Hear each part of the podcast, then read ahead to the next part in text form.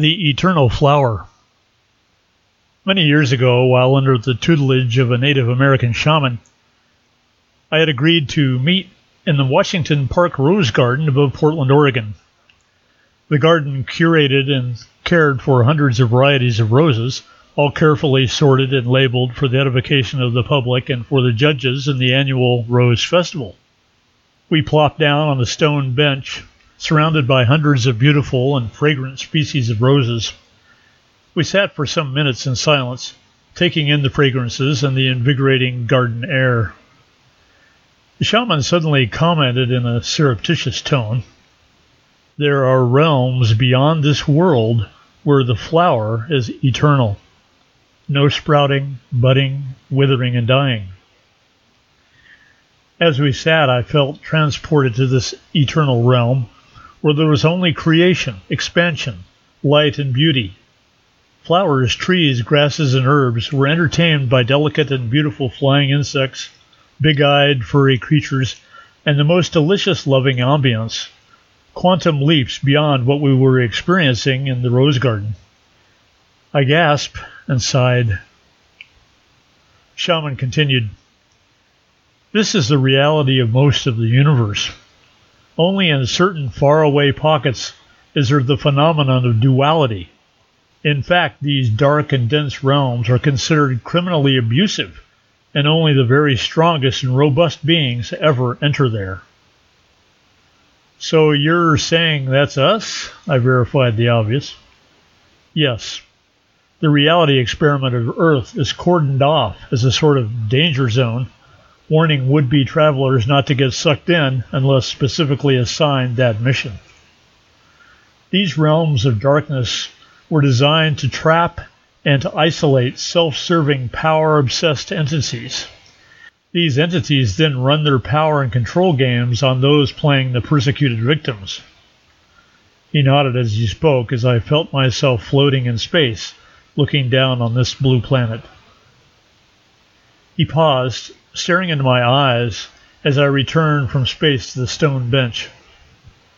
There are hosts of Eternals that have come to this planet to transform the darkness and remove the control game of duality.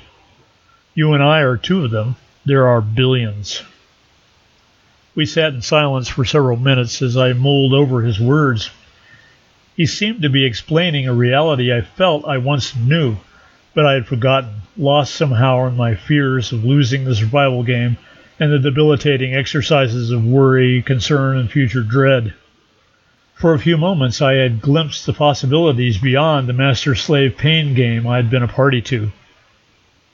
In the shaman's view, the whole concept of duality is a crime, and as I contemplated the ramifications, I felt a weight begin to shift off my body. Without the duality game, there would be no death, there would be no birth, there would be no non existence, no lack of anything.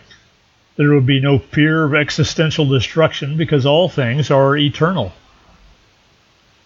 As the years rolled on, I would return to that afternoon with the shaman in the rose garden to remind myself that by embracing the eternalness of my being, living this earthly life in non duality, and disconnecting myself from the power games of the perversely rich and powerful.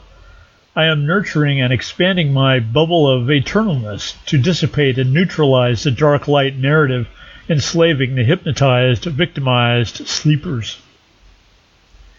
As the bubble of non duality expands, the sleepers wake up to their eternal missions and begin to reclaim their own bubbles, regaining immunity to the massive technology enhanced mind and soul control that has ruined eternal life in this realm for millions of years.